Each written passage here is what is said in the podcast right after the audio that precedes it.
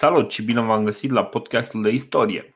Săptămâna asta ziceam că începem uh, cu un nou subiect, însă după ce am stat să ne gândim un pic, ne-am dat seama că parcă nu i-am făcut uh, suficientă dreptate lui, uh, lui Marcus Tullius și uh, mai avea Sergiu câteva idei pe care ar fi vrut să le zică în legătură cu, cu Cicero. Um, într-un fel, ceea ce mi se pare că nu am explicat suficient de clar e să vedem cam care sunt ideile omului, că până la urmă am zis că omul are niște idei foarte importante, însă nu am vorbit despre care sunt, uh, sunt acele idei.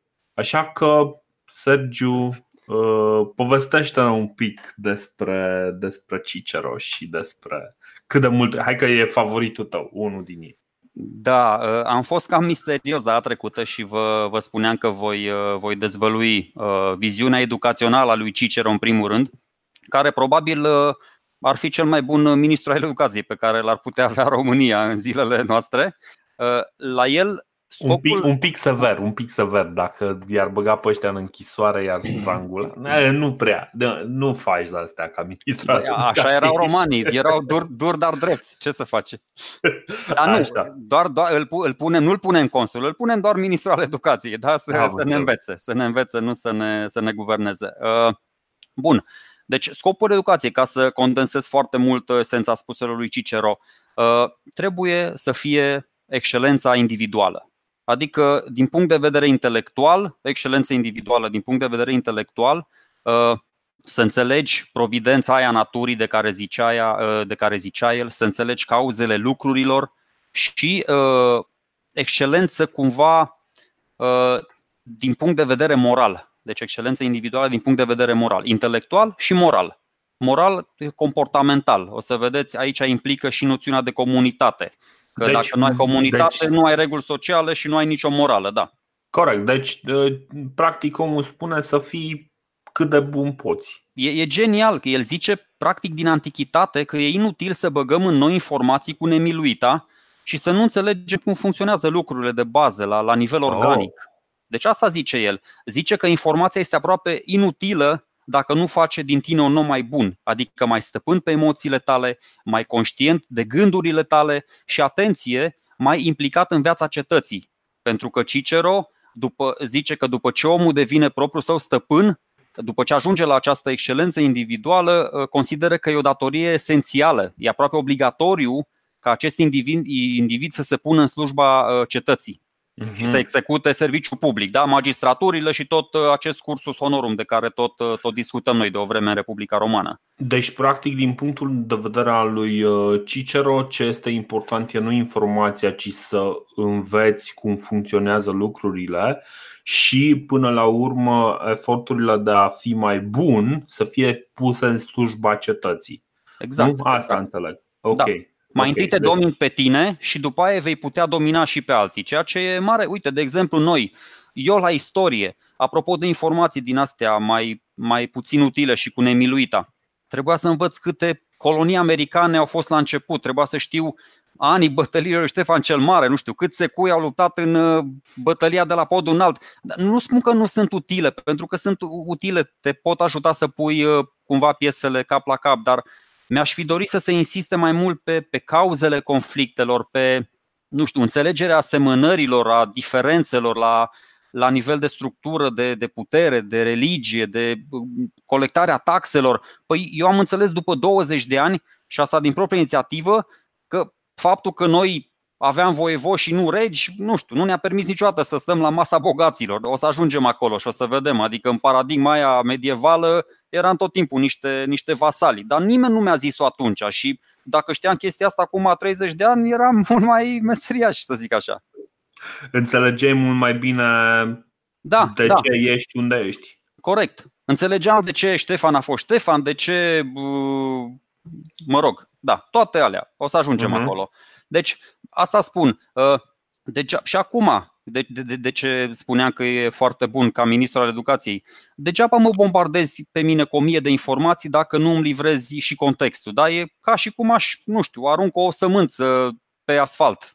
și nu se prinde nimic de mine. Adică... Păi, în, în fond, chestia asta încercăm noi să o facem acum, pentru că, într-un fel, e să aruncăm informație, dar uite, a trebuit să facem uh, cel mai lung de tur uh, pentru a ajunge, de fapt, să vorbim despre istoria românilor că noi în momentul ăsta facem, vorbim despre Republica Romană tocmai ca să ne înțelegem exact ce s-a întâmplat în, uh, în spațiul ăsta al nostru, local.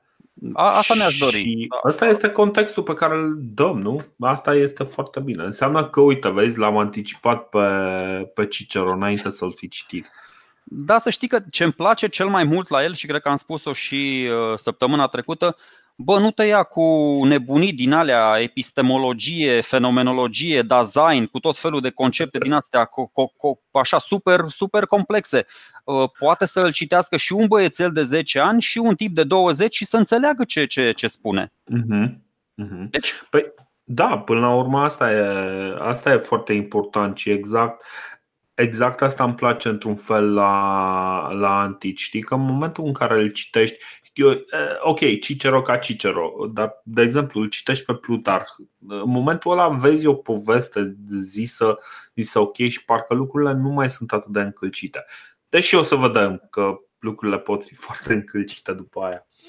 Dar da, asta este. Nu, eu, el, Zi. Da, el uh, vine cu chestii din astea foarte simple. Zice, bă, dacă ai mintea antrenată, dacă ești pregătit, ești conștient de utilitatea informațiilor, atunci uh, vei fi mai motivat să, să asimilezi informația asta. Da. Bine, el o zice un pic mai. Uh, el vorbește de termen de virtute, vine cu chestii din astea super tari. Trebuie să fii cumpătat, trebuie să fii înțelept. Bine, aici mi-am notat eu niște termeni. Sapienția, justiția vine cu chestii de genul ăsta. Trebuie să fii generos, uh, trebuie mm-hmm. să mhm. fii viteaz. Uite, viteaz, de exemplu, nu mi-am notat cum se numește în latină, să-mi fie rușine, nu am fost destul de înțelept, n-am avut virtutea pe care și-o dorea Cicero ca să vă ofer și această informație. Zice de echilibru, zice de bun simț, mm-hmm. de prudență, de stăpânire de sine, zice și de modestie, de simplitate. Și ce e genial, pentru toate calitățile astea, uh, grecii aveau un singur cuvânt, uh, sofrosine, ca să înțelegi care era diferența filozofică între romani și greci în momentul respectiv. Adică cumva romanii erau la genunchiul broaște și încercau să recupereze. Iar apropo de importanță, că am, am lăsat discuția săptămâna trecută și bă, cât de important a fost de fapt Cicero, ce a făcut el atât de important? Uh-huh.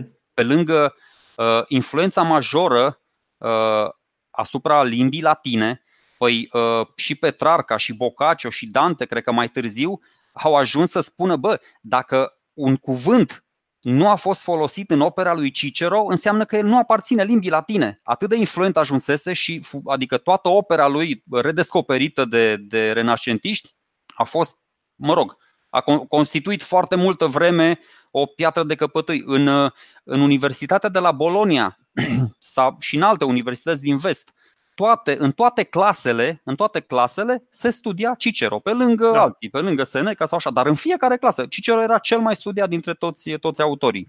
Da. De a spun, sunt niște idei extraordinare și ăsta este sfatul meu, dacă doriți, nu vă recomand acum, dar și de, de Republica, și de Officis, și de Legibus, în care discută despre legi foarte mult și foarte frumos și foarte clar și foarte clar, că asta mi-a, mi-a plăcut și mie. Băi, nu, nu aveai nevoie de, de cunoștințe anterioare ca să înțelegi conceptele lui, lui Cicero. Nu ți făcea el, îți construia tot felul de, de concepte din astea super. Spunea, bă, cu ajutorul rațiunii poți, să, poți fi o ființă uh, capabilă să cuprinzi toate tainele Universului. Depinde doar de tine, folosește-o. Uh-huh. Fără, fără alte, alte uh, prostioare. Și, uh, nu știu, Cam asta, cam asta voiam să spun. Doar un, un citat din Cicero care exprimă cel mai bine opera lui, sau mă rog, așa cred eu. Înțeleptul se caracterizează prin rațiune, mediocru prin experiență, prostul prin necesitate și bruta prin instinct. Așa că noi asta încercăm să facem, să ne folosim cât mai mult rațiunea. Am înțeles. Băi, foarte, foarte mișto ce, ce ai povestit tu aici. Și, într-adevăr, uite, uh, e, e o chestie, poate și cei care ne ascultă, în momentul în care sunt lipsiți de inspirație, poate să pot întoarce către către acești gânditori mai vechi care cumva gândeau mai simplu, dar uh, aveau o viziune mai clară. Pentru că în momentul ăsta poate ce, ce avem, avem prea multă informație, prea multe cuvinte și prea puțin conținut. Uh, și corect, da. corect. Nu, voiam doar să mai fac o glumă înainte să trecem, Așa. că tot hai că, am, am, a, am tot... Hai că o pregăteai de mult. Exact, o pregăteam de mult, da. Apropo de, de diferențele astea dintre romani și greci, uh, Cicero a făcut adaptarea asta de la filozofia grecească la cea romană, deși el recunoștea că grecii erau mai rafinați și mai, mai intelectual cumva, avea pe de altă parte convingerea că romanii erau mult mai înzestrați din punct de vedere al uh, nu știu, al ADN-ului, al forței interioare, al virtuților intrinseci, care, nu mhm. știu, țineau de genă. Și exista o glumă din asta în epoca respectivă, uh, o, o glumă a romanilor despre greci pe care îi considerau foarte slabi. Ziceau romanii, bă, grecii sunt atât de slabi și lipsiți de virtute încât mănâncă atunci când le este foame. și, și, nu doar, și nu doar că mănâncă atunci când le este foame, dar mănâncă suficient de mult încât să se sature. E o blasfemie. Păi noi romanii mâncăm doar când trebuie, nu când ne e foame. Și atunci mâncăm doar așa un pic, doar să ne alinăm. Păi orice animal poate mânca atunci când e foame. Noi ce facem aici? Nu ne deosebim deloc față de animale. Deci serios, e genială gluma. Bine, ok. Uh... Dar, dar apropo, pe scheletul ăsta dur, să știți că pe scheletul ăsta dur, glumeț, s-a construit societatea asta romană care era mult mai dură decât, decât cea grecească. Mă grese, adică cea grecească, cea ateniană, nu cea spartană, care erau tot da. așa elitiști. Și, na. Bine, cea spartană are ea, ea însăși problemele ei, plus că ea s-a construit și mai mult problema spartanilor era să se asigure că nu cumva își uh, uh, își iau sclavii uh, nasul la purtare, că de fapt aia era marea lor problemă acolo. De uite, uh, romanii, mare lucru, au știut să-și extindă la nivel aproape planetar modelul ăsta de conducere. Spartanii nu au fost în stare de chestia asta, au rămas păi, acolo, în pătrățica lor. Nu aveau, ei chiar au rămas, chiar, chiar s-au izolat și au rămas în, uh, la ei în cetate și în afară de câteva Uh, colonii pe care le-au, le-au întreținut, colonii care erau construite cu uh, oamenilor inferiori, în niciun caz cu oamenilor de elită. Spartanii nu, uh, nu, nu și-au dus mai departe regimul, să zicem, și nici nu, nici nu era. Era destul de greu de menținut așa ceva. Uh, bun, pentru deci, uh, îți spun, spun uh, Cicero tratează toate subiectele la care te poți gândi uh, și la care nu te poți gândi, cu o singură excepție, pe care, nu știu, are un blind spot, adică zici că își pune mâna la ureche și nu vede, el care vorbește tot timpul, bă, de libertate, de omul liber, de rațiune, de gândire, nu știu ce, bă, omite complet sclavia din, din societatea romană. Ok, nu există, așa ceva nu există. Uh, poate că nu o se sizează ca o problemă, Uh, știu că, știu că Cicero totuși uh, este folosit ca material de referință când se vorbește despre sclavia din, uh, din Republica Romană, pentru că în scrisorile lui către, către prieteni sclavii apar. De exemplu, e acea poveste cu sclavul Demetrius Demetrius, parcă. Exact, asta corect, da. corect, dar el Adică lui nu-i se pare că omul ăla ar merita mai mult. El nu-l consideră om în primul rând din, și spune, bă, l-am pierdut un sclav, lasă că-l găsesc eu după o vreme și ca să mă răzbun, nu știu, îl pun să mai îmi copieze vreo două, trei opere, îl mai pun să, să scrie acolo mai mult. Deci el nu Na, deci sclavia nu e un impediment pentru democrație, pentru oligarhie, pentru aristocrație, na, e undeva acolo, așa, marginală. Bine, viziunea noastră despre sclavie acum este o viziune a unor oameni care nu au văzut sclavia cu ochii lor și au, au uh, mai degrabă la activ o percepție a uh, propagandei uh, legate de sclavie care vine din Statele Unite. Sclavia din Statele Unite pe baze rasiale și de fapt, nu, până la urmă ai o categorie socială care este făcută sclav.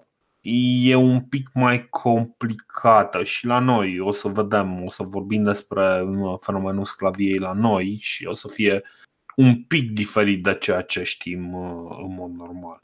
Dar da, da mă uh, gândesc, în perioada fenomen... respectivă chiar nu existau state fără sclavi, adică nu știu, să, să poți să vezi undeva că e altcumva și să te gândești Mai, măcar așa aspirațional la chestia asta. Nu, nu cred că existau și știi de ce? Pentru că, de exemplu, și, în, uh, și la romani, uh, în momentul în care. De, deci cumva era de la sine înțeles, dacă nu ai fost suficient de puternic cât să reziști lor care vin să te jefuiască, să te. Așa, asta este, asta, asta e destinul, știi? E ceva de genul, asta e natura lucrurilor. Și într-o formă metaforică putem să spunem exact același lucru, că cei care nu sunt capabili să reziste valului de influențe uh, externe ajung sclavii uh, din punct de vedere financiar, din punct de vedere cultural uh, ai altor uh, ai altora mai puternici. Și cam aici o să, o să încheiem uh, paralela cu, cu ziua de azi. Da, um, ideea Oricum. este că, da, sclavia e un uh, fenomen complex și la un moment dat, poate, uite, după ce facem pauza aia lungă din vară, ne întoarcem cu ceva mai mult mai multă cercetare făcută pe subiectul ăsta și stăm un pic să vorbim despre, despre cum arată și sclavia, de ce nu în, în ce o să discutăm atunci, cel mai probabil Imperiul Roman. Or, oricum, asta urma să spun, băi, cu sclavie, fără sclavie, mi-a plăcut așa de mult uh, tipul ăsta, filozoful ăsta, încât, nu știu, în loc de Ave Cezar o să spun Ave Cicero. Adică pentru toate chestiile mi-a, mi-a plăcut. Recunosc că nu doar cariera lui politică, și dacă v-am spus, și dacă e să ignorăm complet latura lui artistică, el tot rămâne un, un mare om de stat din Republica Romană. Da. Dar, dar dacă îi adăugăm și latura asta artistică, deja devine un titan. Un titan. Da, deci uh, până la urmă ce este mai important la Cicero este exact influența asta care până la urmă, într-un fel, din punct de vedere moral, putem considera părintele renascentismului. Știi? Deci e interesant, e interesant de bună seamă. Însă noi săptămâna asta o să începem să vorbim despre, ok, am vorbit despre Rockstar până, până acum, despre Pompei, o să vorbim despre, nici nu știu, despre legenda Republicii Romane.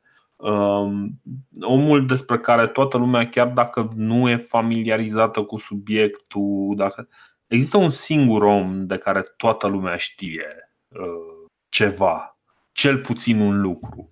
Uh, și acel om este Caius Iulius Cezar sau Caesar, dar nu o să-i spun. Îi zicem o singură dată așa ca să mi-o stoiesc așa pe uh, dragostea de a pronunța lucrurile cum trebuie. Însă uh, atunci eu îi spun Kaiser sau țar.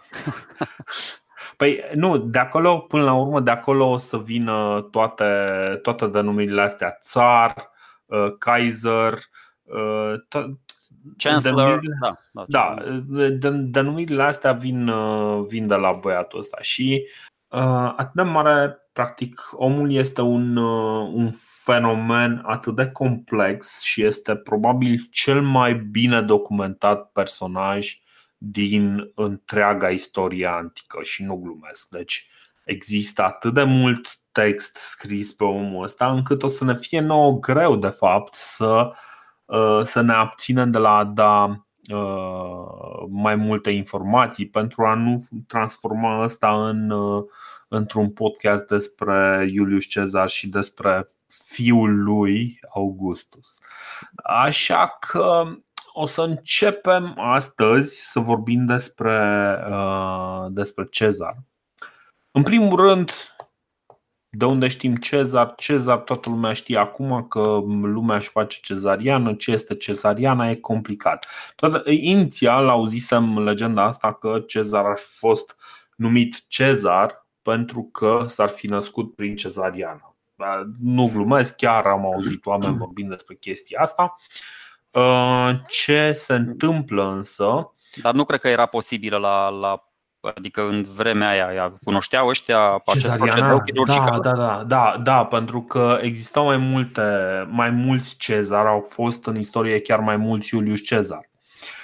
Uh, și uh, cognomenul Cezar vine de la uh, caedo, care înseamnă a tăia. Faptul că un strămoș a fost de fapt tăiat din burta mamei. Ce se întâmpla? Uh, chestia asta se întâmpla în momentul în care mama era probabil pe moarte și uh, fătul încă era viu și atunci se făcea această operație. Acum, ce se întâmplă? Și dacă, și dacă de exemplu, nu ieșea sau așa, asta era, genul de, asta era genul de operație pe care în momentul în care îl făceai, uh, mama copilului murea. Știi? Și ăsta e motivul pentru care știm oarecum că mama lui Cezar uh, încă, încă a mai trăit mult timp după, uh, după nașterea lui, deci s-ar putea ca el să nu fi fost primul Cezar din familie. Și așa și este. Tatăl lui, uh, întâmplător numit tot ca Iulius Cezar, um, este, printre altele, Uh, a fost guvernator al provinciei Asiei și, cum ziceam, iarăși îl cheamă tot Cezar. Deci, cam, cam asta e chestia. Și sunt mai mulți, apropo. Deci, în, în momentul în care uh, am citit toate textele astea ca să ajungem până aici, până la punctul ăsta, am văzut o mulțime de cezari. Știi? Adică nu, nu e chiar un, uh, un cognomen nemai întâlnit. Mm, este unul chiar consul, care a fost înaintea lui un piculeț da. Tot, tot Cezar. No, uh, cum ziceam, uh, uh, Caius, pentru că, apropo, ăsta este numele lui, uh, Caius. Nu este Cezar. Noi îi spunem Cezar, el este Caius. Dacă s-ar fi întâlnit cu prietenii lui pe stradă, el ar fi strigat Caius. Știi, ăla e numele lui, sau mă rog, Gaius, depinde care variantă vreți să o folosiți. Și uh, Caius s-a născut așadar patrician, dar într-o familie cât de cât săracă, uh, familie săracă care uh, avea totuși un istoric foarte, foarte îndelungat. Adică uh, cu obsesiile astea omul își trăgea uh, firul genealogic încă de la regii romani care erau pe undeva pe la 500, mult 500 înainte de Hristos și um, de la fiul lui Eneas. Și chiar și, de la fiul lui Eneas. Ca Catilina, exact. da. Exact. Și uh, își mai revendica și uh, originea din Venus, nu? Da, da, da, din zeița Venus. Din exact. zeița Venus. Deci, care au uh, adaptat-o. Au luat-o pe Afrodita și au făcut-o Venus. Exact, exact.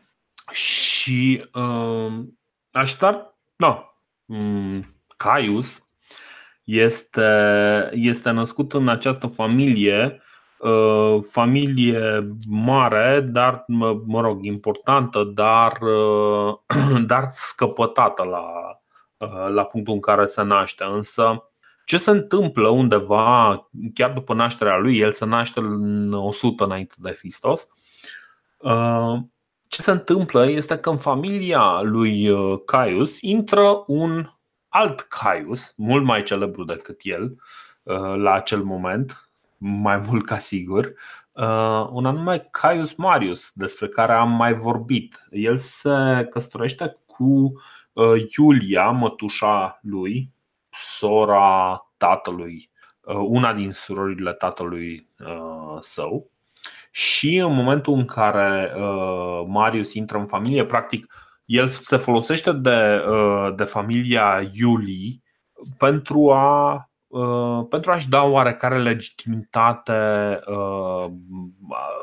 imaginii crescânde în societate știi? Eu aș, aș fi spus pentru a parveni, dar îmi place cum gândești, ești foarte delicat. Uh, băi, nu cred că e o chestie de parvenit, pentru că uh, nu uita că mm, dacă țin bine minte și Marius avea această meteahnă, văzută ca meteahnă de către, uh, de către romani și anume chiar își iubea nevasta.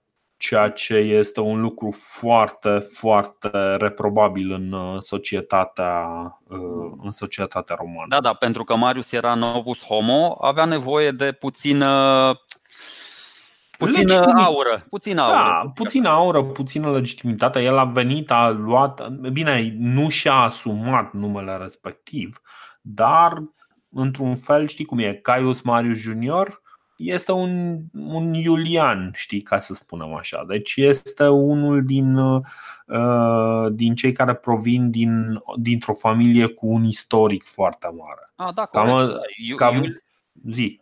Nu, asta acum îmi dau seama. Deci Iulia, nevasta lui Marius, a fost mama lui Marius cel tânăr. Deci cumva Marius da. și Cezar erau veri drepți. Ok. Exact, exact.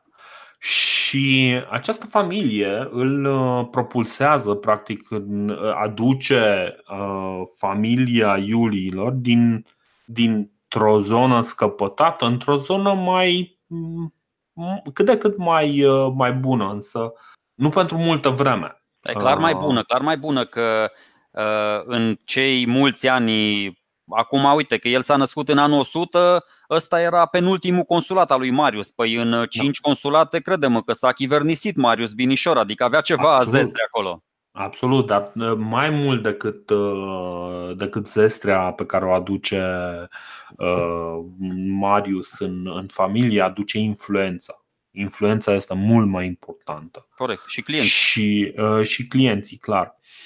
Uh, cum ziceam, tatăl lui guvernator uh, ajunge, evident, prin relațiile cu, cu Marius, ajunge guvernator al, a, guvernator al provinciei Asia, însă moare destul de devreme, în 85 înainte de Hristos și Cezar devine în momentul respectiv cap de familie, la vârsta de numai 16 ani.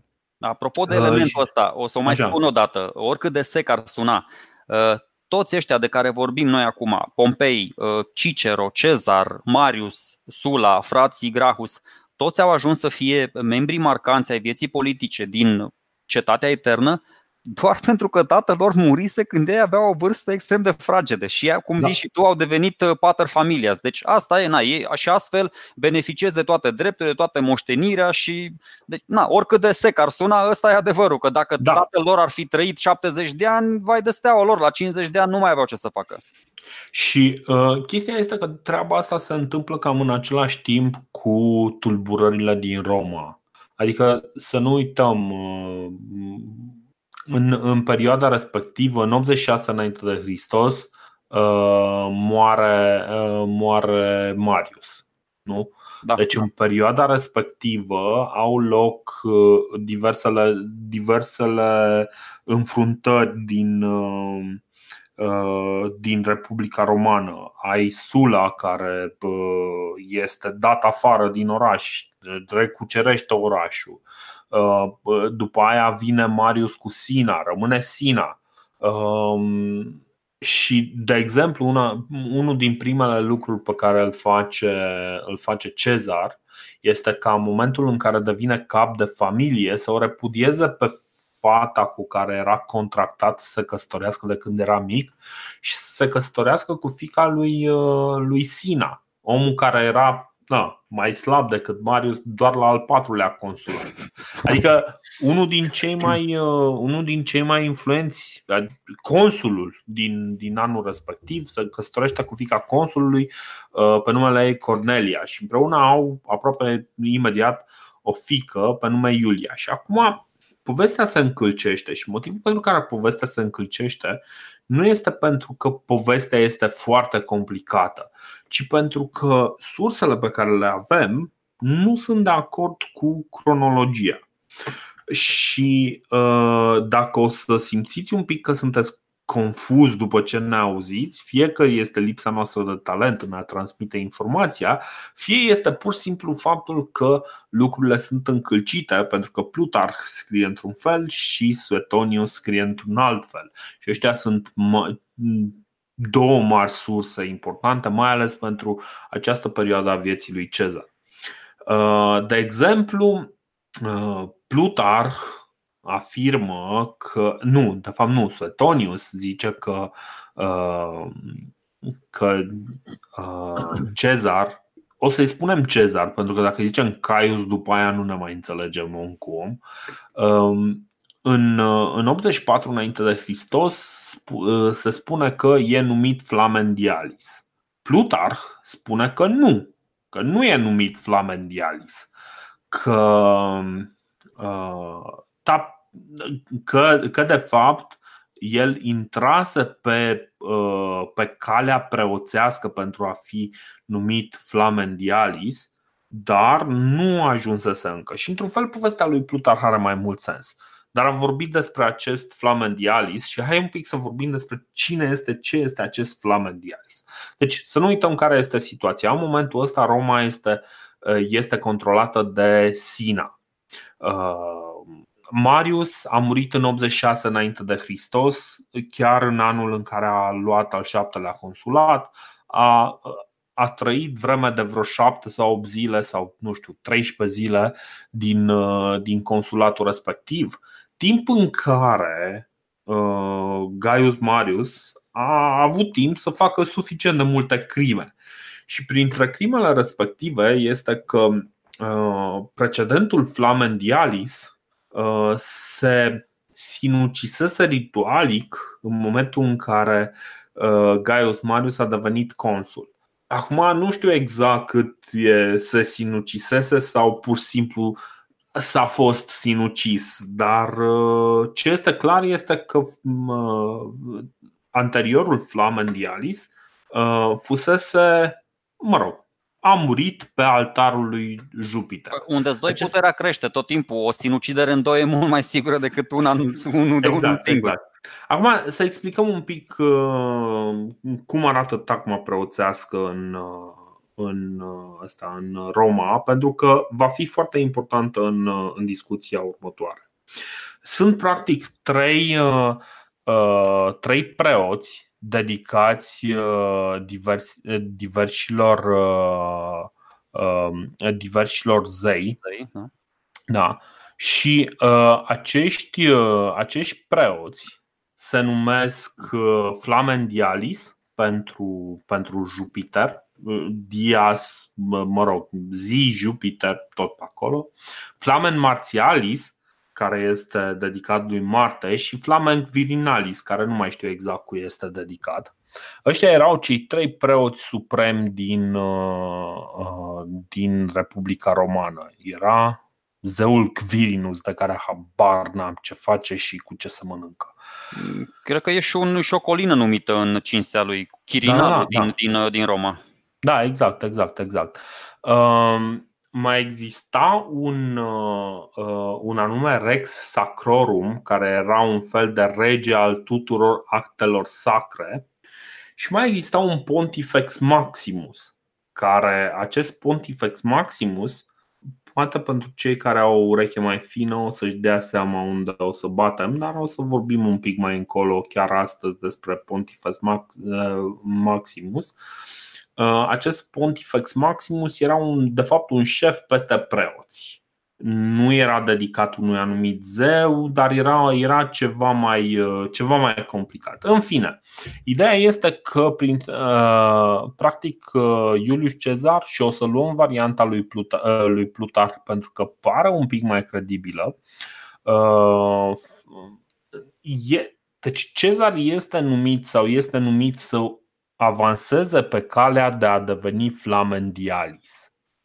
Uh, un pic ce înseamnă, ce înseamnă aceste responsabilități? Asta era preotul, practic era preotul șef al lui uh, Jupiter și avea niște restricții foarte, foarte ciudate. Era, era un om sfânt, clar era de neatins, era mai de neatins decât orice, orice alt individ uh, pe aici și avea o sumădenie de restricții pe care un, uh, un mă rog, un, un fel de istoric, Aulus Gellius, uh, face o sinteză și ni le spune. Sunt foarte multe, foarte amuzante. Uh, o să le luăm pe alea mai serioase. De exemplu, era ilegal să iasă din oraș peste noapte, era interzis să doarmă în alt pat decât al lui pentru mai mult de două nopți, nu avea voie să încalece sau să atingă un cal, nu avea voie să atingă un fier. o bucată de fier, nu avea voie să poarte inel sau să facă jurăminte, nu avea voie să uite la armata care era în garnizoană în afara pomeriumului. Deci, clar, nu avea voie să fie consul pentru că ar fi presupus că trebuie să supervizeze războaiele pe care le duce Roma, ceea ce nu e în regulă. Nu are voie să poarte o haină cu nod, doar un om liber avea, voie, avea dreptul să-i taie părul lui Flamendialis și părul trebuia să-și ia Flamendialis și să-l îngroape într-un loc unde să nu știe nimeni Uh, nu avea voie să dea nume unei capre și nu avea voie să atingă o capră, o, car- o bucată de carne crudă, iederă sau fasol. și nu are voie să și nu are voie să treacă pe sub arcadă de viță de vie. Deci, mă rog, ideea este că este, este o poziție foarte onorabilă, foarte importantă. Uh, care îi asigură o protecție. Practic e ceva de genul, e o sinecură, e o sinecură, o chestie sigură. Însă ce înseamnă, ce ar însemna asta pentru, pentru Cezar? Ar însemna că practic nu va avea un viitor militar. Ceea ce Scuze, e foarte Romană. azliu, e foarte azliu pentru că noi vorbim despre acest post de preot pe care se tot chinuie Cezar să-l obțină și pe care nu-l obține, știi? Asta Băi, e, da, e, e, e complicat pentru că dacă te uiți la Suetonius, Suetonius zice da bă, l-a obținut, e ok, e, e o vreme. Eu nu cred pentru că Sula încă era la putere și cred că a făcut tot posibilul ca Cezar să nu-l obțină. Na. Păi nu, a, asta, asta este ceea ce se întâmplă. El, uh, el este numit în bănuiesc că pe parcursul de a deveni acest uh, flamendialis și uh, este numit pe vremea lui Sina, cam când se căsătorește cu Cornelia, cam, știi, uh, când încă Sina uh, păstra controlul Romei. Mm, și păi el practic la era. La 14 ani, la 15 ani, ce naiba, așa de tânăr da. puteai să fii? Da, pe, ca, ca, cam, pe nu, nu, nu, nu, l-a pus pe și cum l-a pus acolo. Pe... Bănuiesc că puteai să fii la orice vârstă, nu cred că aveai mm. nevoie de un special. Da, aici, aici am dubii, sincer am dubii, cred că, cred că totuși a fost pe timpul lui Sula. Da, în fine, asta spun. Încercați să, da, noi poate o să ne mai contrazicem un pic cu cronologia pentru că e deficitară și la istoricii și la prima mână, dar ăsta este șirul evenimentelor, cu siguranță. Da, da. Deci, uh, în orice caz, ideea este că până la urmă, exact cum ai spus tu și o să tăiem uh, foarte scurt uh, craca de sub copacul lui, lui Cezar ca Flamendialis, Sula câștigă, știm chestia asta, că am mai discutat-o, ajunge în Roma și printre chestiile pe care le face la început, face lista proscripțiilor, după care se uită și zice, a, uite, avem un tânăr preot care, care este căsătorit cu fica lui inamicului meu de moarte.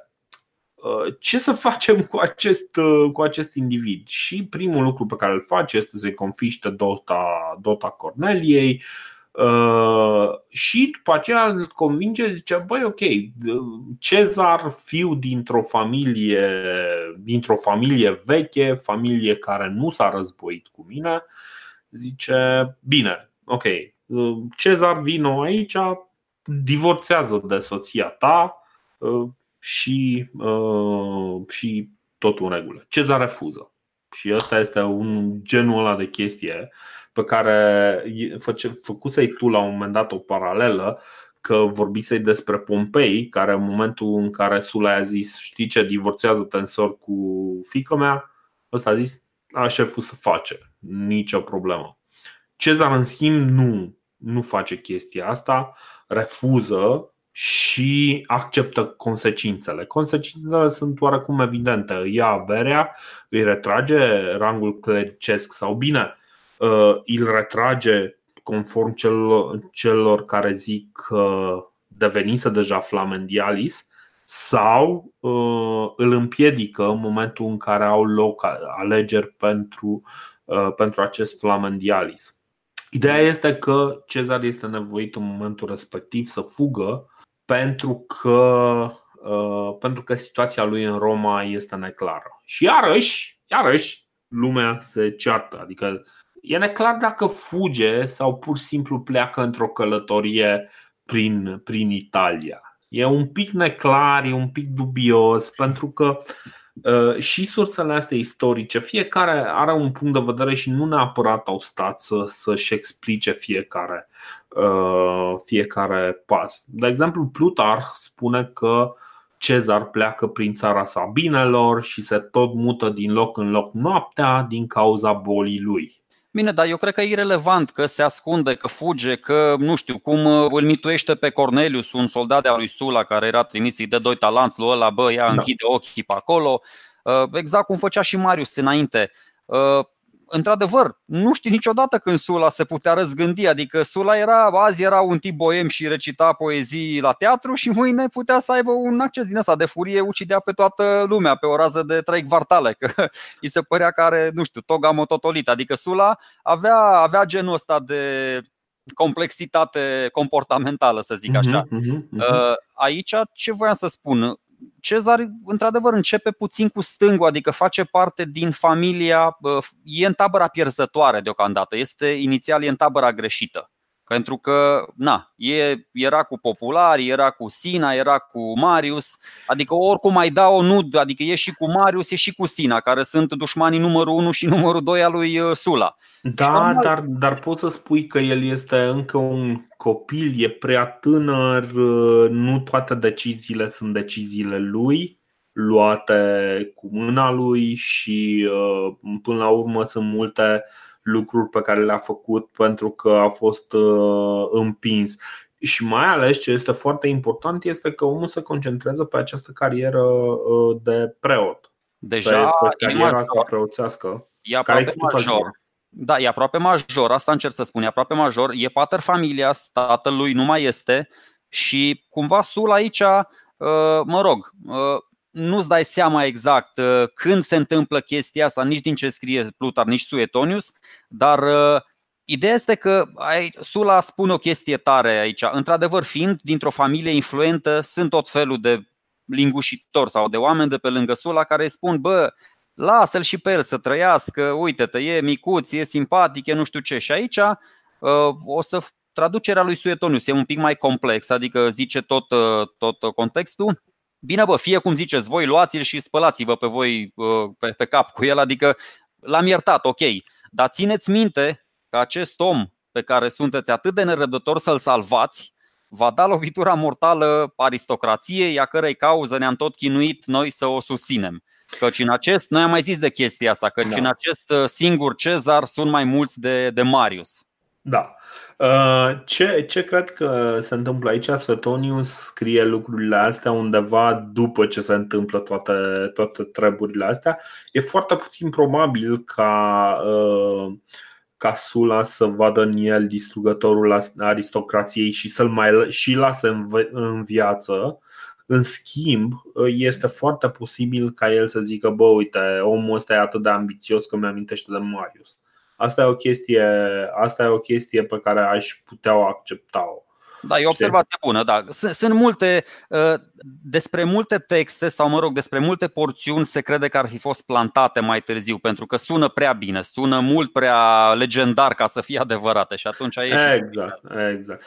În orice caz, familia lui uh, intervine așadar în sprijinul lui și până la urmă Sula renunță la a mai urmări pe Cezar, uh, în ciuda obiecțiilor pe care le are, iar Cezar, pentru că își dă seama că nu poate să mai stea foarte multă vreme în, aceloși, în, în, în același oraș cu uh, tipul care poate să-l comandă oricând să, să fie luat pe sus și executat, pleacă din Roma și ce face? Intră în armată și uh, Aici iarăși o să avem o problemă cu, uh, cu cronologia, însă pentru că pentru că, într-un fel, uh, Plutarh uh, aglomerează cronologia, o să prefer să numer pe cronologia lui, lui Plutarh. Ideea este că intră în armată și uh, acum este o perioadă inter, interrăzboi. Este practic la sfârșitul primului război cu Mitridate. Este momentul în care Murena a preluat armata, s-a bătut, s-a bătut cu ăsta cu cu Mitridată, deci s-a terminat și al doilea război mitridatic. Suntem în 81 înainte de Hristos. Este momentul în care Murena se întoarce în, în Roma și romanii, practic, tot ce încearcă este să stabilizeze situația în, în Asia Mică, situația așa cum este, uh, cum, cum este ea în momentul respectiv.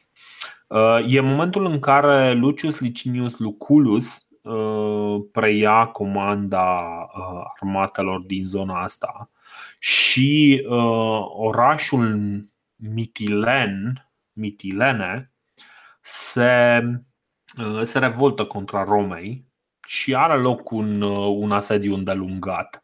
Uh, asediul nu este condus de Luculus, ar fi fost un pic cam mult să, să-l vedem pe Luculus implicat direct, direct acolo. Este condus de un anume Marcus Termus, care îl, îl și trimite într-o misiune în Bithinia și uh, îi, uh, îi spune să obțină de la Nicomede uh, mai multe nave pentru, a, pentru a-și asigura blocada uh, orașului uh, Mitilen.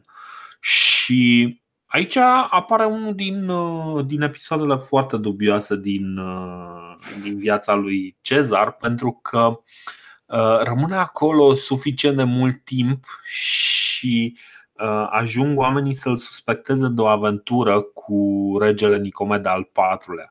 Uh, de o aventură, da, exact, aventură de natură homosexuală și problema majoră a, a celor din, din antichitate era că domnul Cezar era partea celor care primeau uh, dragoste, nu ofereau uh, dragoste în această relație posibilă care este doar suspectată uh, între, între Nicomede al patrulea și mm, Băi, eu zic să nu devenim tendențioși, oricum, indiferent ce zic gurile rele, Uh, ideea e că omul s-a achitat de sarcini, adică l-a convins pe Nicomede al patrulea. Bă, apropo, ăsta e super, deci îl urăsc pe Nicomede al patrulea, că din cauza lui a pornit cel de-al treilea război mitridatic. În loc să-i lase regatul moștenire lui Burebi, l-a lăsat romanilor, firar să fie. Exact. Dar uh, deci ăsta până la urmă se întoarce, se întoarce cu navele necesare la Marcus Termus, ca acesta să asedieze orașul. Exact, Sau, încearcă exact. să se întoarcă, că o să vedem. Eventual, eu o să mai intervin puțin cu varianta lui Plutar, care e un pic diferită, e pe lângă, pe lângă uh, da, uh, hai, hai să sărim peste episodul ăsta pentru că aș prefera varianta lui Suetonius, uh, dar să țineți minte că uh, teoretic în, în, da, știi, știi care e chestia?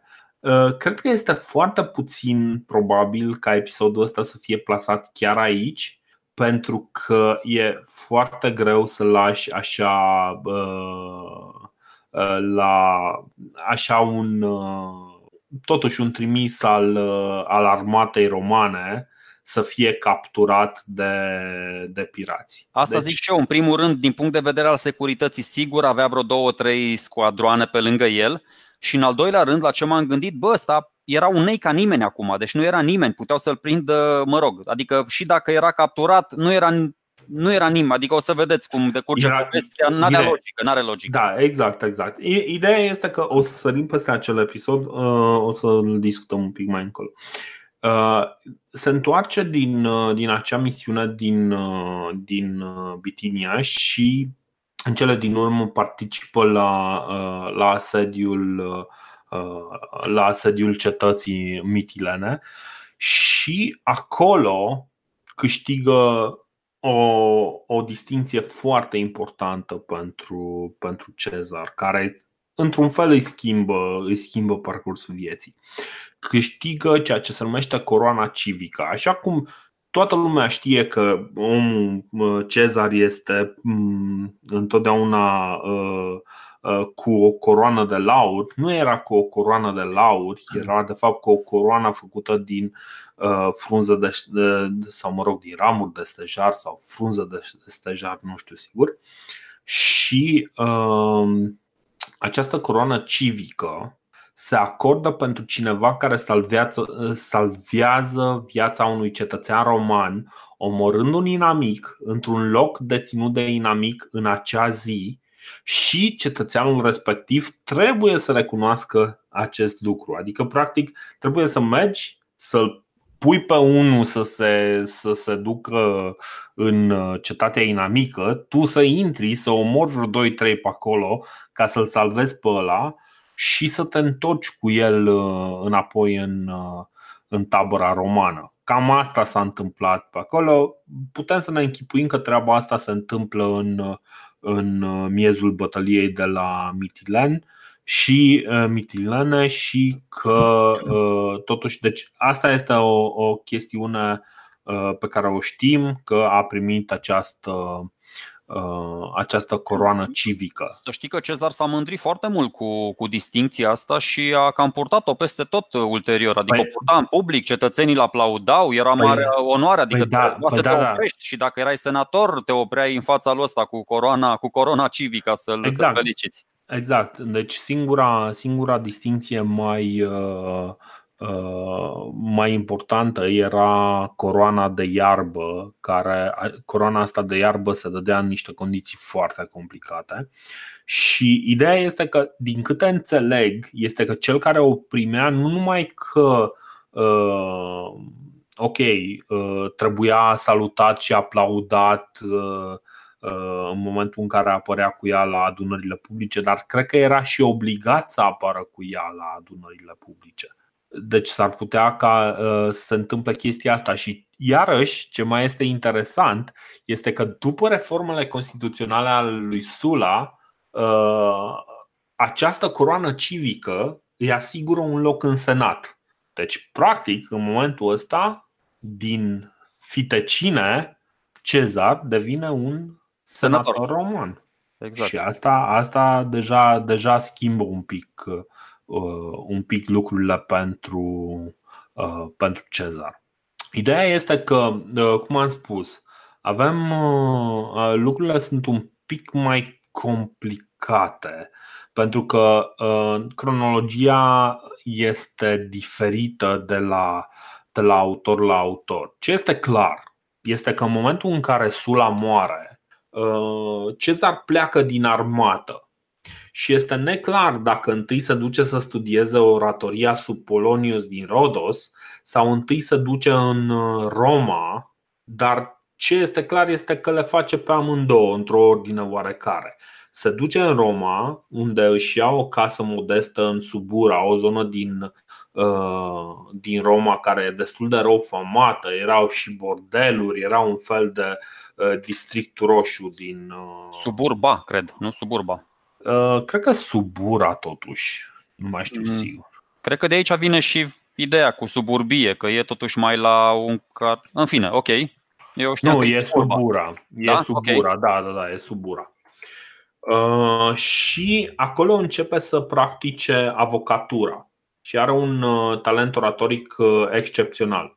În, uh, în timp ce studiază oratoria, care este foarte posibil să se întâmple imediat după ce uh, Sula moare și când pleacă din armată uh, Cezar, se duce să studieze oratoria sub Apolonius din Rodos, cel cu care a studiat și Cicero. Dar în momentul în care se duce să studieze oratoria în, uh, în Rodos, um, traversând Marea Egee, este capturat de pirați. Acei pirați pe care, pe care Pompei în cele din urmă i-a rezolvat dar direct sau indirect. Încă nu, nu, nu, nu e anihilase. Încă nu suntem la, la acel moment. Și uh, această aventură e foarte interesantă pentru că uh, în momentul în care, uh, în care ajunge să, să, să fie capturat de pirați, Pirații, de exemplu, cer 20 de talanți pentru că au aflat că Cezar este un cetățean roman. La care Cezar vine și corectează. Nu, 20, voi nu știți despre cine vorbiți. 50, puneți acolo 50. 50 de talanți de aur, de argint, erau de argint, uh, erau totuși o avere destul de serioasă, adică nu, să, să nu credem că, că e vorba de, de ceva chiar de nicăieri. E totuși o avere destul de serioasă și uh, este capturat și ținut vreme de 38 de zile uh, ca să fie răscumpărat de către, de către Roma până la urmă. Eu dădeam și o mamă de bătaie dacă eram pirat. Adică după ce că ești pro și te prindem, nu serios, mai faci și pe șmecher arogant. Păi bine, da, știi, știi care e chestia? Că uh, pirații ăștia îl, uh, ei, ei se cam amuză în momentul. Adică ei nici nu au o atitudine foarte agresivă. Nu sunt genul ăla de, de indivizi care răpesc oamenii cu gândul să le facă rău sau ceva de genul ăsta. Nu sunt interesați de asemenea lucruri. Ei sunt interesați pur și simplu de valoarea oamenilor și de cât, uh, câți bani pot scoate de pe urma lor. Cu alte cuvinte, nu au, nu au absolut niciun interes să, uh, să-i uh, să inconvenieze într-un mod prea, prea mare, știi? Bă, nu știu câți ani avea exact, da, 25, bătea în 20 și ceva de ani, dar mi se pare imbecil și imberb Cezar la episodul ăsta. Aproape e, mare. Este, este. Deci, Plotar deci... duce nebunia asta lui Cezar mai departe, ci că le poruncea sol, ăsta, piraților să tacă în timp ce el dormea. Bă, cine ești tu, exact. mă? Bă? Deci, adică noi prăpim pretor din Ostia, din portul Romei și crezi că ne interesează că ești tu sensibil și nu poți să dormi dacă vorbim noi mai tare. Deci, serios, adică e nu știu, mi se pare dubios rău de tot. Deci să, să explicăm un pic. Cezar, în momentul în care este capturat, are o relație într-adevăr foarte neprincipială cu, cu pirații și ei tratează, de exemplu, de parcă ar fi gărțile lui de corp uh, sau uh, își petrece timpul scriind uh, discursuri și poezie, le citește și dacă nu le plac ăstora îi face niște barbari analfabet și îi amenință în glumă că îi spânzură. Pirații se amuză și îl cred așa un nătăfleț, că practic se uită la el și zic, bă, Uh, e un copil, ce, ce poți să vrei de la el? Adică nu, nu poți să te aștepți. Uite, uite ce glumeț e și ăsta, știi? Uh, orașul Miletus este cel care plătește răscumpărarea uh, pentru Cezar și Cezar, în, uh, în momentul în care uh, este plătită Uh, răscumpărarea se întoarce în Miletus, unde uh, primul lucru pe care îl face este să angajeze oameni, să, să ia câteva nave și să se ducă înapoi peste pirații. Atacă pe pirați, uh, îi, pirații cumva neașteptându-se că bă, stai un pic că s-ar putea să existe niște consecințe pentru că noi am făcut treaba asta Păi nu, pirații uh, că nici n-au plecat, erau, cu, erau da. încă pe vas, erau acolo cu ancora, se chinuiau să, nu știu, să da, e, nu, da, nu, nu se grăbiseră. Probabil erau într-un loc de ăsta pe care îl considerau sigur, nu se grăbiseră să, să plece de acolo. Și îi, uh, îi capturează foarte rapid după. Uh, deci nici nu cred că se luptă cu ei, pur și simplu îi capturează le ia toți banii și uh, din banii ăia își plătește banii de răscumpărare, dar uh, apare cumva prima nemulțumire.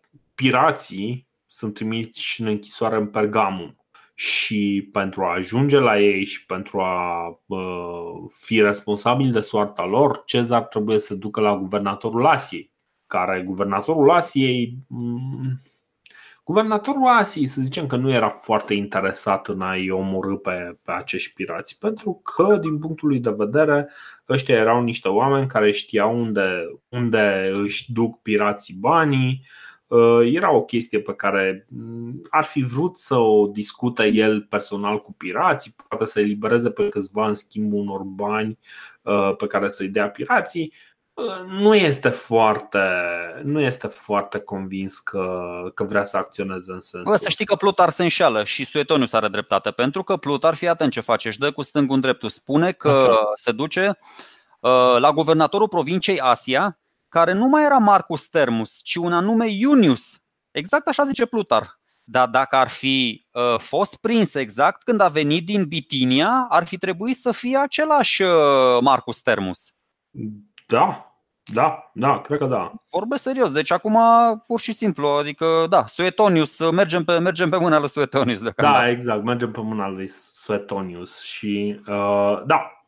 Deci, uh, ideea este că în cele din urmă, uh, Cezar trece peste capul uh, guvernatorului, merge la Pergamum și cu, cu totuși prestanța pe care o are, pentru că presupunem că deja are, are coroana civică și deci este, este până la urmă un membru al Senatului, uh, decide să-i scoată pe pirații din închisoare și îi crucifică pe toți, exact așa cum le-a promis. Bă, ce și... prestanță, omul era nebun deja, adică nu serios. Eu din ce am povestit până acum, mie mi se pare că omul e un pic, pe lângă faptul că are sechele de copilărie. Mi se, mi se pare că este șmecher, nu neapărat că este nebun. Deci mie mi s-a, mi s-a părut că este foarte șmecher. El a fost, practic, a făcut un pic pe bufonul în fața lor, că pirații au considerat că omul ăsta e un bufon, știi? Pirații ar fi putut să-l omoare oricând. Da, da, ar fi putut să-l omoare oricând, dar chestia este că pirații nu aveau un obicei astfel de lucruri. Știi? Pentru că nu, e, nu există niciun profit în a omorâ un cetățean roman.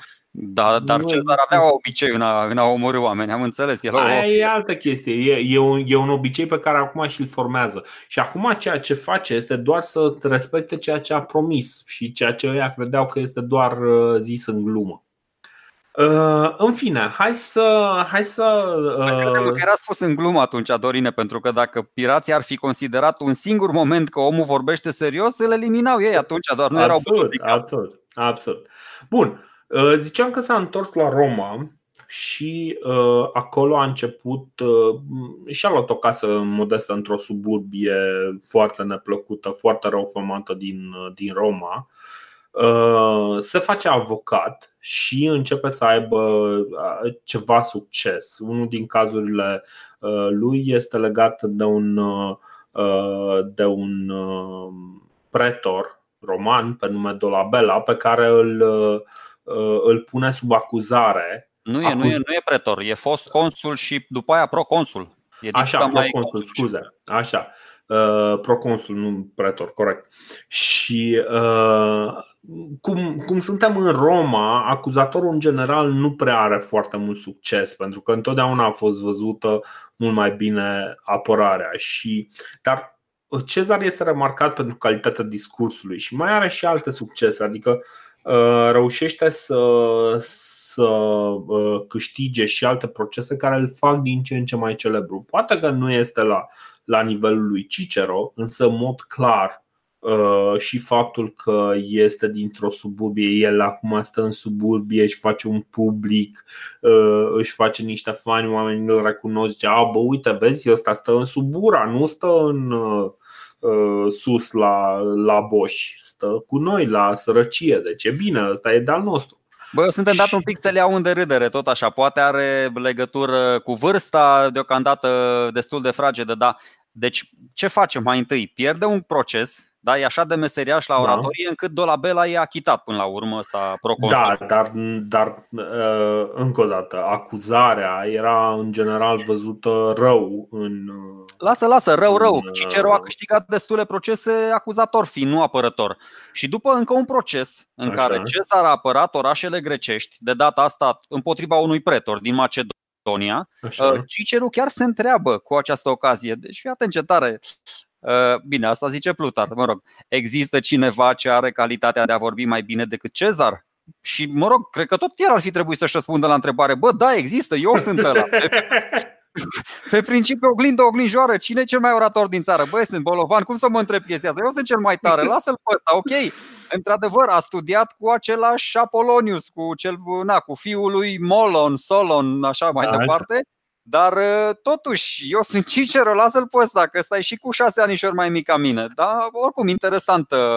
Asta zic, ă, tot Plutarh zice că ă, se uită se uită la Cezar, se uita că se mai ducea și el să vadă cum, uh, se, des, cum se desfășoară, cum, cum prestează ăsta în instanțe uh-huh. și zicea, bă, uh, atunci când mă uit la, la ce caracter se ascunde în uh, spatele acestei înfățișări drăguțe și vioaie, nu, nu intuiesc un scop tiranic așa, dar el există undeva acolo. Da, băi, știi cum e? Ace- chestia, tehnica asta se numește foreshadowing, știi? Și toată lumea, în momentul în care povestește ceva după ce se întâmplă faptul ăla, și băi, presimțeam eu că o să se întâmple ceva. Cam așa sunt și chestiile astea. A, corect, corect. A, păi mai, mai zice, dar nu, nu dăm spoiler la alerturi. Bagă Cicero niște citate despre Cezar de zici că bă, ăsta e ghicitor în stele, știa tot despre Cezar. Exact. În fine, în 69 înainte de Hristos este ales uh, tribun, uh, tribun militar, apoi uh, este ales de asta fapt, e primul, nu, prim, nu, ăsta e primul, da, În 69, cred că în 73 este ales. 72. În 72. În 72. În 73, în 73 este numit Pontifex. Pontifex, care nu este Pontifex Maximus, este un, un practic un rol în preoțime dar nu este încă un rol cât de cât important în preoțime. Important e că în 73 este numit uh, uh, în, pe această, deci practic în, uh, în corpul preoțesc al, al Romei și în 72, cum ai spus tu, este ales tribun militar, apoi este ales. Cine? Ghiși sub comanda cui este ales tribun militar? Uh, nu știu. Sub comanda lui Crasus în războiul împotriva lui Spartacus cu, oh. care, cu care Crasus a avut o relație foarte bună, că de aia zic, acum se leagă toți, o să vedem, converg toate marile genii, marile personalități așa, așa, așa, așa. piramidei.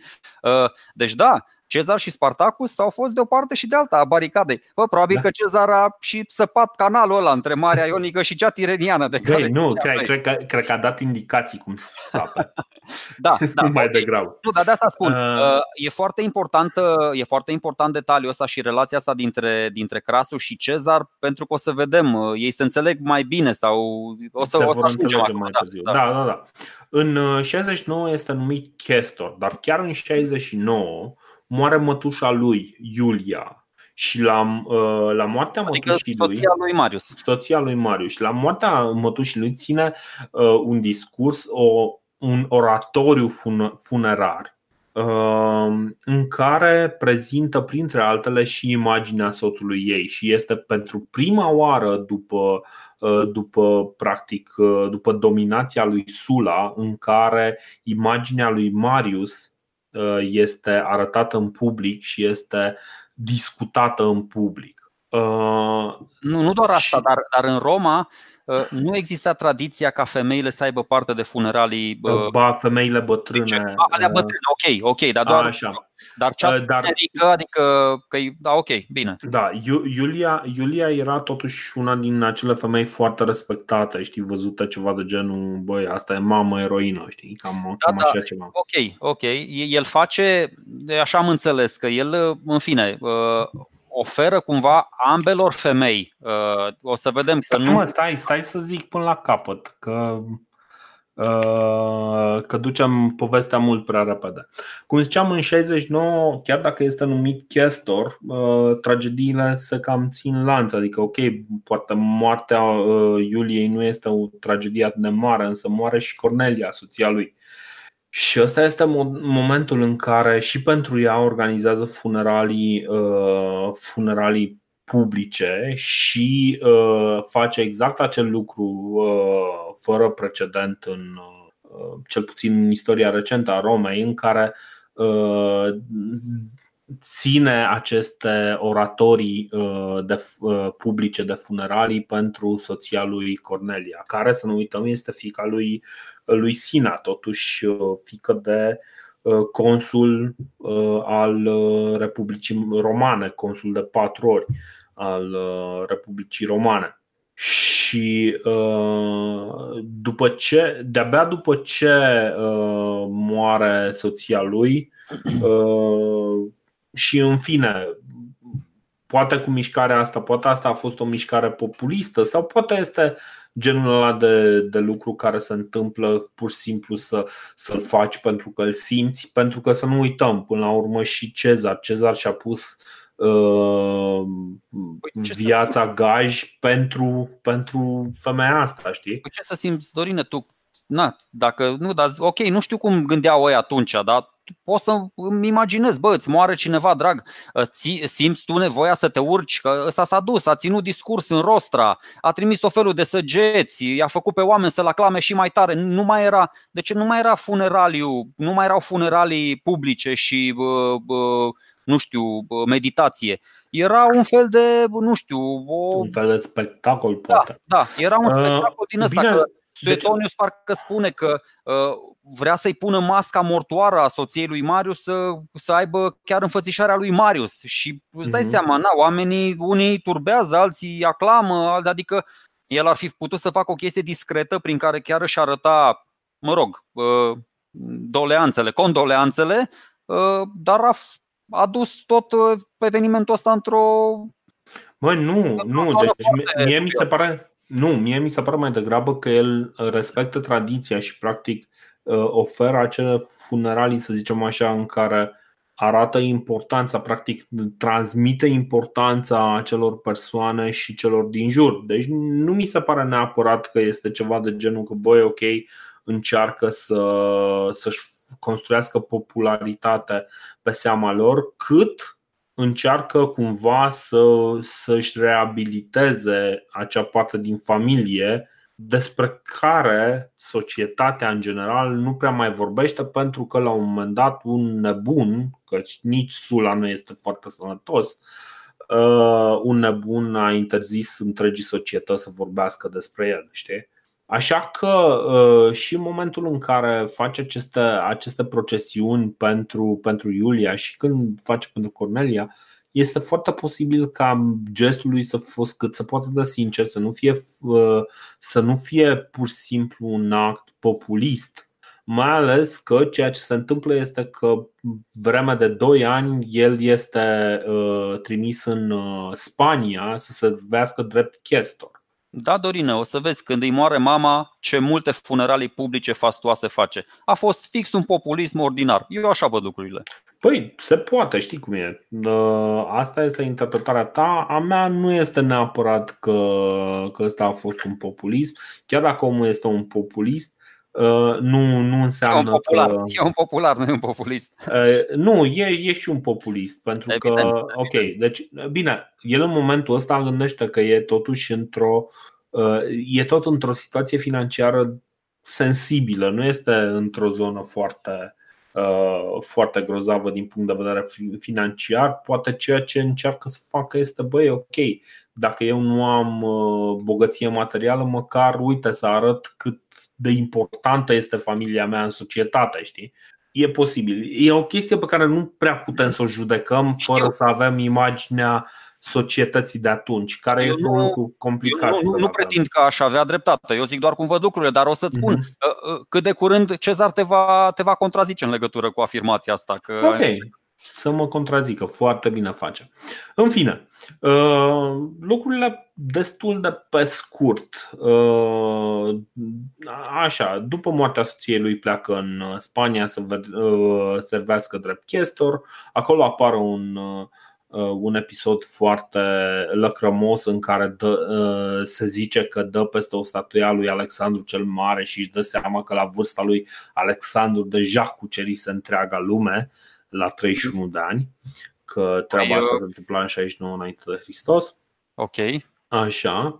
Se întoarce în 67 în Roma și se căsătorește cu Pompeia, nepoata lui Sula, ceea ce este ceva de genul ok, bine, am înțeles. Uh, în orice caz, se căsătorește cu, uh, cu Pompeia, de care va divorța în 61 acuzând că e acuzată că îl înșeală, ceea ce e un episod despre care o să vorbim data viitoare. Deci un fel de, un fel de căsătorie dinastică, așa, un, mai, un pic din da, interes, exact, un pic exact, din. Exact. Na. Mai ales exact, că exact. el mai avea și o fică cu, uh, cu Cornelia, cu nevasta anterioară, pe care are grijă să o mărite și pe aia, cu, cu nenea Pompei. Exact, exact. Și ca să, ca să terminăm un pic uh, lucrurile, așa foarte pe scurt, ca să ne dăm uh, uh un punct de unde să pornim uh, discuția săptămâna, uh, sau, mă rog, data viitoare, În 65 este ales edil și intră în atenția tuturor pentru cât de extraordinare sunt jocurile pe care le, le organizează. Și asta este foarte important pentru că treaba asta, dacă este să vorbim despre populism, treaba asta o face pentru populism și ca să o facă pentru populism are nevoie de foarte, foarte, foarte mulți bani. Ce nu are familia lui uh, Cezar? Foarte, foarte, foarte mulți bani. Și o să vedem că asta este o problemă în timp. Dacă în 65 uh, este ales edil și intră în aceste datorii foarte serioase, una din căile prin care, uh, prin care vrea să iasă din uh, scăpătare este să candideze și în 63 din poziția lui de Pontifex uh, candidează la poziția de Pontifex Maximus, un fel de preot șef. Asta este un fel de preot șef, dar este, este o poziție care se dă de obicei unor patricieni foarte importanți. Dacă ne uităm peste lista de Pontifex Maximus, Uh, o să vedem că este, este o listă foarte, uh, foarte, foarte interesantă cu niște nume uh, cu niște nume chiar recunoscute. Ia stai un pic să găsesc, să și găsesc lista respectivă. Da, până uh, găsești tu, Plutar ne spune că atunci când intră ăsta serios în, în politică, Cezar avea deja o datorie de 1300 de talanți. Deci imens, imens. Și apropo de cumpătare Așa. și de populism, uh, el teoretic te-ai gândit că bă, vine Edil și în timpul acestei magistraturi pune un piculeț uh, la punct infrastructura, infrastructura din Roma, dar pe naiba că el oferă numai pâine și circ romanilor. Uh, nu trecuseră decât 4-5 ani de la războiul lui Spartacus, vine cu jocuri cu gladiatori. 320 da. de perechi, uh, spectacole teatrale, nu știu, arene pline cu lei numidieni, curse de cai, banchete publice și tot, adică mm, erau ăștia super fericiți, uh, lumea l clama. Asta e, asta e și ideea. Lumea era foarte mulțumită, plebei erau la picioarele sale, deci de asta spun că uh, te va contrazice cât de curând Cezar, care da care m-a și contra... Da, dar m-a contrazis cu altceva, știi cum e? Fiecare, fiecare fapt trebuie judecat uh, și un pic separat, nu, nu ca parte din, uh, din întreg, știi? Trebuie să ne uităm la fiecare lucru în parte, că unele lucruri s-ar putea să fie cât se poate de sincere. Uh, ideea este, acum am dat uh, și, peste, și peste lista asta, Uh, de exemplu, uh, este, în lista respectivă este un uh, Publius Cornelius Scipio Nasica Corculum, urmat de fiul lui, Publius Cornelius Scipio Nasica Serapio sau Marcus Emilius Lepidus, pe care îl știm de pe undeva, de pe, uh, el a fost în funcția asta între 180 și 152, deci mai așa, mai din spate, dacă ne amintim un pic despre, uh, despre Marcus Emilius Lepidus. Sau adică Publius un... Mucius Chevola, așa. Nu zic, un, uh, un înaintaș al lui Lepidus ăsta, care a vrut să răstoarne ordinea guvernamentală chiar după Sula. Exact. Uh, și chiar înainte de, uh, chiar înainte de uh, Iulius Cezar este în această funcție Quintus Cecilius Metellus Pius, cel care uh, până la urmă se lupta cu, uh, cu Sertorius în, uh, în Spania și care, iarăși, era unul din uh, cei mai importanți. Sau iată, Gneus Domitius Ahenobarbus, pentru că ți-e plăcea de Ahenobarbus. Da, da, da. Iarăși, uh, iarăși el însuși a fost un, uh, unul din acești pontifes Maximus. Despre acest, această poziție nu putem să spunem decât că este o poziție pe care după aceea întreaga aristocrație, mă rog, întreaga împărăție romană o preia ca titlu de uh, legitimizare a uh, împăratului și acel Pontifex uh, Maximus este în cele din urmă, mai mult sau mai puțin, transmis acum în Papa de la Roma. Deci ăsta este titlul preoțesc titlul papei de la Roma este de fapt urmașul titlului uh, preoțesc pe care în 63 înainte de Hristos îl ia Iulius Cezar. Îl ia pentru că a murit, a murit inopinat marele preot de atunci, adică Adică uh, Pius. Ce cel Metellus, Metellus Pius, da, exact, mare, da. exact. Dar uh, și uh, înainte să, na, că presimt că vrei să ne dai și niște detalii din uh, culisele uh, participării sau nu știu cum a câștigat această funcție. Mm. Nu? Ok, atunci vreau să mai spun eu ceva despre uh, populismul lui Cezar. Sunt Așa. un pic pornit pe el, recunosc că deocamdată. Poate o să ajung să, episodul viitor la, la sentimente mai bune, dar deocamdată vreau să spun o chestie. Uh, deci după una din petrecerile astea fastoase pe care le-a organizat el din, din postura de edil, Așa. Bani pe care i-a luat cu împrumut de la Crasus. Da. Uh, nu, nu, nu i-a luat încă împrumut de la Crasus. Ia un împrumut micuț de la Crasus. Mai... Crasus să-i dă, nu, după ah, aia okay. Crasus să-i dă mai mult. Uh, dar uh, tot așa, la adăpostul nopții, că el era acolo mare șmecher în, în cetate, duce în capitol tot felul de artefacte cu Marius. Apropo de dat de Marius de, de unchiul lui, Așa. trofee, tablouri, un, un fel de mic triumf. Face un mic triumf în memoria pentru victoriile lui Marius împotriva cimbrilor și teutonilor. Okay. Și el provoacă foarte multe tensiuni în Senat. Unii îl acuză chiar că vrea să urzupe Republica. Uzurpe. Vin după aia partiz... uzurpe, ok? Uh, vin partizanii lui Cezar uh, în număr din ce în ce mai mare, da? Uh, umplu Capitoliu, încep să îl mă rog, să-l aplaude pe edilul ăsta mai, mai diliu.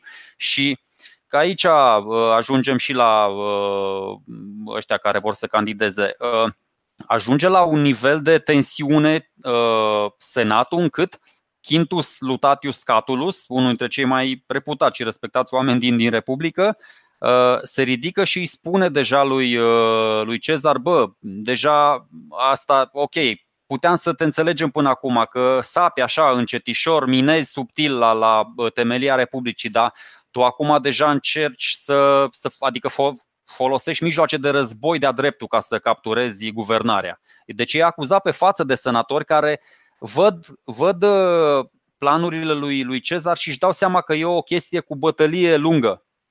Pe de altă parte sunt aceiași senatori care în 63 Uh, același an în care Cezar devine Pontifex Maximus, sunt foarte de acord ca uh, Cicero, pentru că până la urmă aici vreau să ajungem și evident uh, să închidem episodul, îi aprobă lui Cicero acel abuz extraordinar la adresa cetățeniei romane, în timp ce, din poziția de Pontifex Maximus și din poziția de senator Iulius Cezar este singurul care încearcă un apel la rațiune și încearcă de fapt un apel pentru a păstra uh, legea și până la urmă acea constituționalitate pe care Cicero doar o invocă în textele lui, dar se pare că nu este foarte, foarte îndrăgostit în a, uh, de, a le, de a o respecta.